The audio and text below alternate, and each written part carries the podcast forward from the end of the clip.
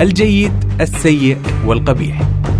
هذا حال الأفلام وهذا رأينا فيها بعد ما نشوفها وفي هذا البودكاست راح أعبر عن سعادتكم لما شفتوا فيلم وقلتوا عنه جيد وأتكلم عن غضبكم من مسلسل قلتوا عنه سيء. وممكن أتفق أو أختلف معكم بعمل شفتوه وقلتوا عنه قبيح.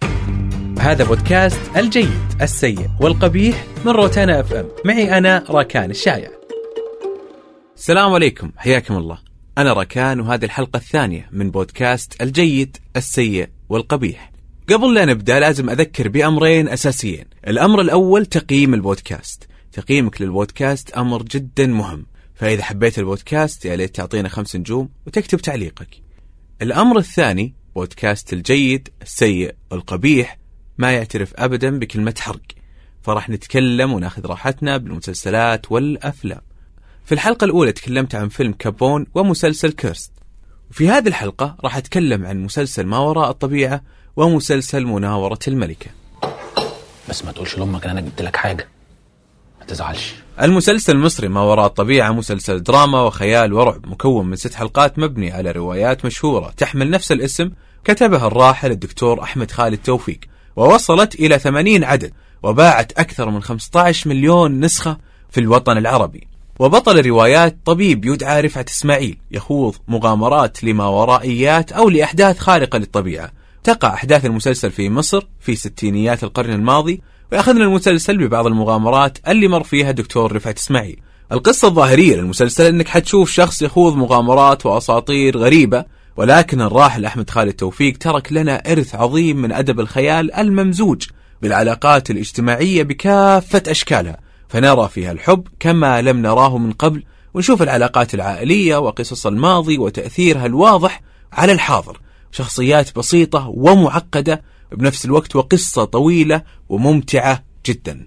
فالمسلسل زي ما قلت مبني على روايات فيها 80 عدد. العدد الأول يبدأ ودكتور رفعت إسماعيل عمره في السبعينات ويروي لنا قصص من ماضيها المليء بالماورائيات والقصص المتنوعة. وهذه القصص بكل تأكيد فيها شخصيات كثيرة وشخصيات متعددة. ولكن من خلال شخصية رفعت إسماعيل راح نشوف الأحداث الكاملة. شكرا على السجاير يا طه. ودي اوعى تشربها لما تكبر. عشان دي آه، أسوأ من العفاريت. صاحب الرؤية الفنية ومخرج المسلسل عمرو سلامة اختار خمس قصص من بين الثمانين قصة. هذه القصص ما كانت بنفس ترتيب نزولها ككتب ولكن القاسم المشترك بينها هو قصة رئيسية وواضحة للمشاهد وهي قصة بطلنا رفعت إسماعيل. وهذه القصة ركزت على جانبين أساسيين. أما الجانب الأول هو الجانب الاجتماعي والعائلي لشخصية رفعت إسماعيل. من خلال هذا الجانب نشوف طفولة رفعت وكذلك نشوفه مع عائلته وخطيبته هويدا وصديقته أيام الدراسة ماجي ماكيلوب ونظرة المجتمع له وحياته بشكل عام وكيف تطورت مع مرور الحلقات. أنا كنت زميلة رفعت في الجامعة ترطوني بالعربي؟ أيوة. شكرا. بسم الله ما شاء الله.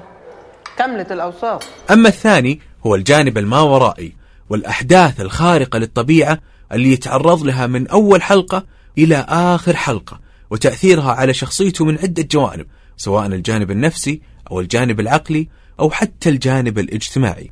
وكلا الجانبين كانت وتيرتهم تتصاعد مع مرور الحلقات.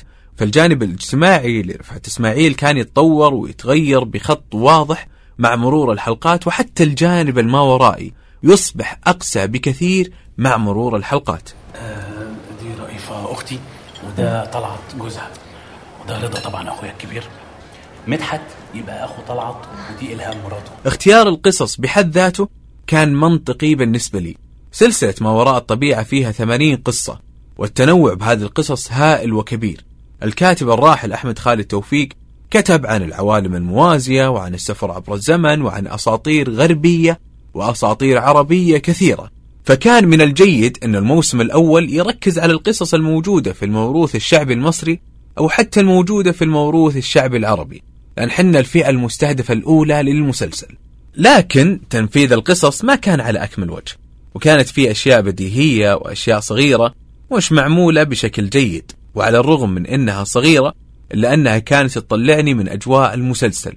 وبعض القصص تركت عندي علامات استفهام وكانت تختلف عن الروايات بشكل أو بآخر. بالمجمل الحلقة الخامسة والسادسة كانت الأفضل بالنسبة لي. وحلقة لعنة الفرعون وحارس الكهف والنداهة كانوا الأسوأ أو الأقل تفضيلا. هات ليمون يا طلع ومن بين الأشياء اللي كانت تطلعني من أجواء المسلسل كانت موجودة بحلقة العساس أو حارس الكهف. العساس عمره ما كان غوريلا. عمر الغوريلا ما كانت عايشة في ليبيا. يمكن اختاروا الغوريلا لأن أحمد خالد توفيق ما أعطى وصف واضح للوحش الأسطوري العساس أو حارس الكهف. ولكن بالمجمل الاختيار كان سيء والسي جي آي أو المؤثرات البصرية كانت سيئة أيضا. ازيك يا منى الغولة. إن شاء الله تكوني بخير. ناهيك عن بعض التفاصيل برحلة الدكتور رفعت إسماعيل اللي كانت تخليني أطلع من أجواء العمل. إذا افترضنا جدلا أنهم رايحين لصحراء قاحلة من فين جابوا الحطب؟ وحنا هنا بالسعودية نعرف أن النفوذ اللي ما بشعبان ما فيها حطب وصعب تلقى فيها حطب. وخلونا نفرض جدلا أنه صحراء ليبيا فيها حطب. طيب ليش ما معاهم عزبة؟ ليش ما معاهم ماء؟ ليش ملابسهم كانت نظيفة بلحظة وصارت عكس ذلك؟ هذه التفاصيل الصغيرة بالعمل هي التفاصيل اللي تعتمد من شخص إلى آخر وقد تخرج بعض الأشخاص من أجواء العمل. حلقة النداهة على الجانب الآخر ما كانت نفس القصة الموجودة في الروايات. مع ذلك كانت معمولة بشكل جيد حتى النهاية. نهايتها بالنسبة لي كانت سيئة. قد يكون الأستاذ عمرو سلامة تعمق بالروايات بشكل كبير خصوصا وأنه قارئ لها من 25 سنة وشاري حقوقها من 13 سنة. لدرجة أن بعض النقاط الصغيرة واللي تفرق مع المشاهد العادي اللي ما قرأ الرواية كانت بالنسبة له أشياء تلقائية. قانون ميرفي رقم أربعة. أكتر حاجة بتحاول تتجنبها هتسيب كل الناس وتحصل لك أنت. قبل لا أتكلم عن الأداء وأداء الممثلين ودي أتكلم شوية عن شخصية رفعت إسماعيل الكتب. رفعت إسماعيل طبيب عادي ما عنده قوة خارقة وما كانت بنيته الجسدية قوية وما كان شخص وسيم وما كان شخص ثري وغني. مع ذلك رفعت إسماعيل يملك شعبية كبيرة بين قراء الروايات على مدار 27 سنة. وأنا أعتقد أنه السر بشعبية رفعت إسماعيل كان لسبب وحيد هو أنه يشبه شباب ذاك الجيل. الشاب العادي البسيط اللي تربى بقرية وأكمل دراسته في مدينة وكان يملك مشاعر أي شخص آخر من حب وغيرة وخوف وكره وكان أحيانا يشعر بالكسل فبالمجمل ما كان ملاك. وقدر أيضا أنه يكسب هذه الشعبية من التهكم على ذاته والكوميديا السوداء اللي يستخدمها بمواقف كثيرة. وبعد هذا التقديم لشخصية رفعت إسماعيل لازم أقول أنه أحمد أمين أدى هذه الشخصية ببراعة. أحمد أمين من خلال كل التناقضات بشخصية رفعت إسماعيل قدر أنه يؤدي أداء عالي وكبير وما كنت متخيل أبدا أنه في شخص راح ينجح بأداء هذه الشخصية. إخراجيا المسلسل كان مختلف عن الإنتاجات العربية. كان واضح أن المسلسل مصروف عليه مبلغ جيد وهذا الأمر انعكس بشكل إيجابي على بعض النقاط مثل ال cinematography الجميلة والإخراج الجميل وحتى ال CGI ما كان سيء كان جيد لولا بعض السلبيات. بالإضافة إلى الإخراج فالموسيقى التصويرية كانت رائعة وجميلة وكانت مختلفة عن الأعمال العربية. اللي من يبدأ المسلسل لين ينتهي تسمع نفس الموسيقى وتتكرر بكل المشاهد. هنا في ما وراء الطبيعة الوضع يختلف والموسيقى التصويرية تلعب دور مهم وتخليك تعيش الحالة اللي يبغاك تعيشها المخرج بشكل عام أنا راضي إلى حد ما عن العمل. كان ممكن يكون أفضل ببعض النواحي الكتابية سواء سرد الأحداث أو بعض الشخصيات وحتى المؤثرات البصرية. ولكن هذه السلبيات ما تمنع أني أنصح بمشاهدة المسلسل. كذلك ما تمنع أني أقول أن المسلسل منعطف مهم بتاريخ صناعة المسلسلات العربية ومنتظر منه موسم ثاني بحلقات أكثر ويستحق المشاهدة. هذا بودكاست الجيد السيء والقبيح من روتانا FM. معي أنا راكان الشايع. أما المسلسل الثاني معانا The Queen's Gambit أو مناورة الملكة. Your clock. مسلسل درامي قصير مكون من سبع حلقات مبني على رواية تحمل نفس الاسم من بطولة آنيا تايلر جوي ومن إخراج المخرج اللي ترشح للأوسكار مرتين سكوت فرانك.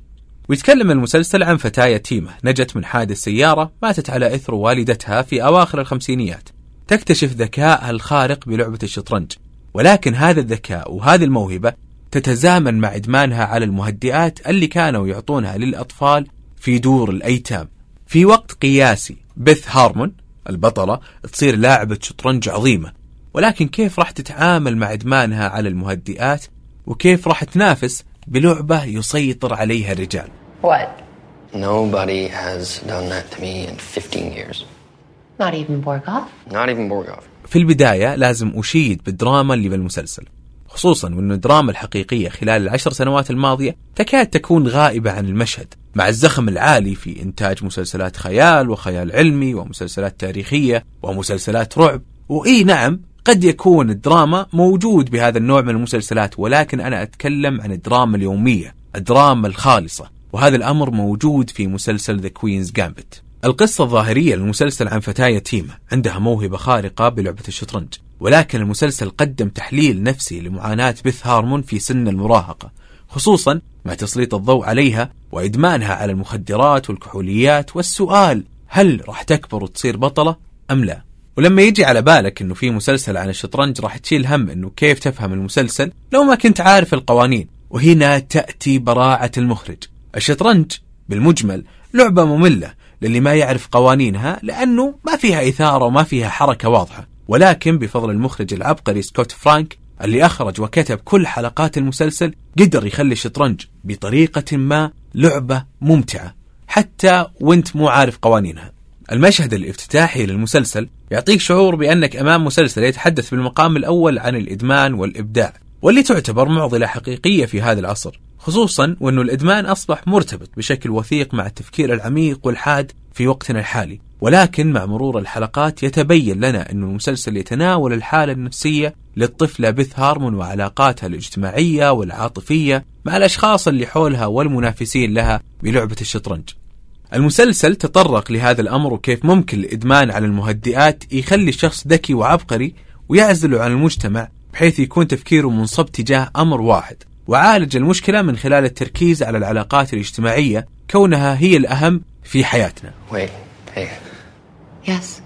do you still like my hair? شفنا بث هارمون بعد خسارتها الثانية في باريس كيف انقلبت حياتها واتجهت للأسوأ لولا علاقاتها الاجتماعية وهذا الموضوع موضوع مهم وحساس خصوصا إننا نعيش في زمن نسمع فيه عدم ضرورة العلاقات الاجتماعية ومحاولة تهميشها والاكتفاء بالذات والانعزال عن الناس.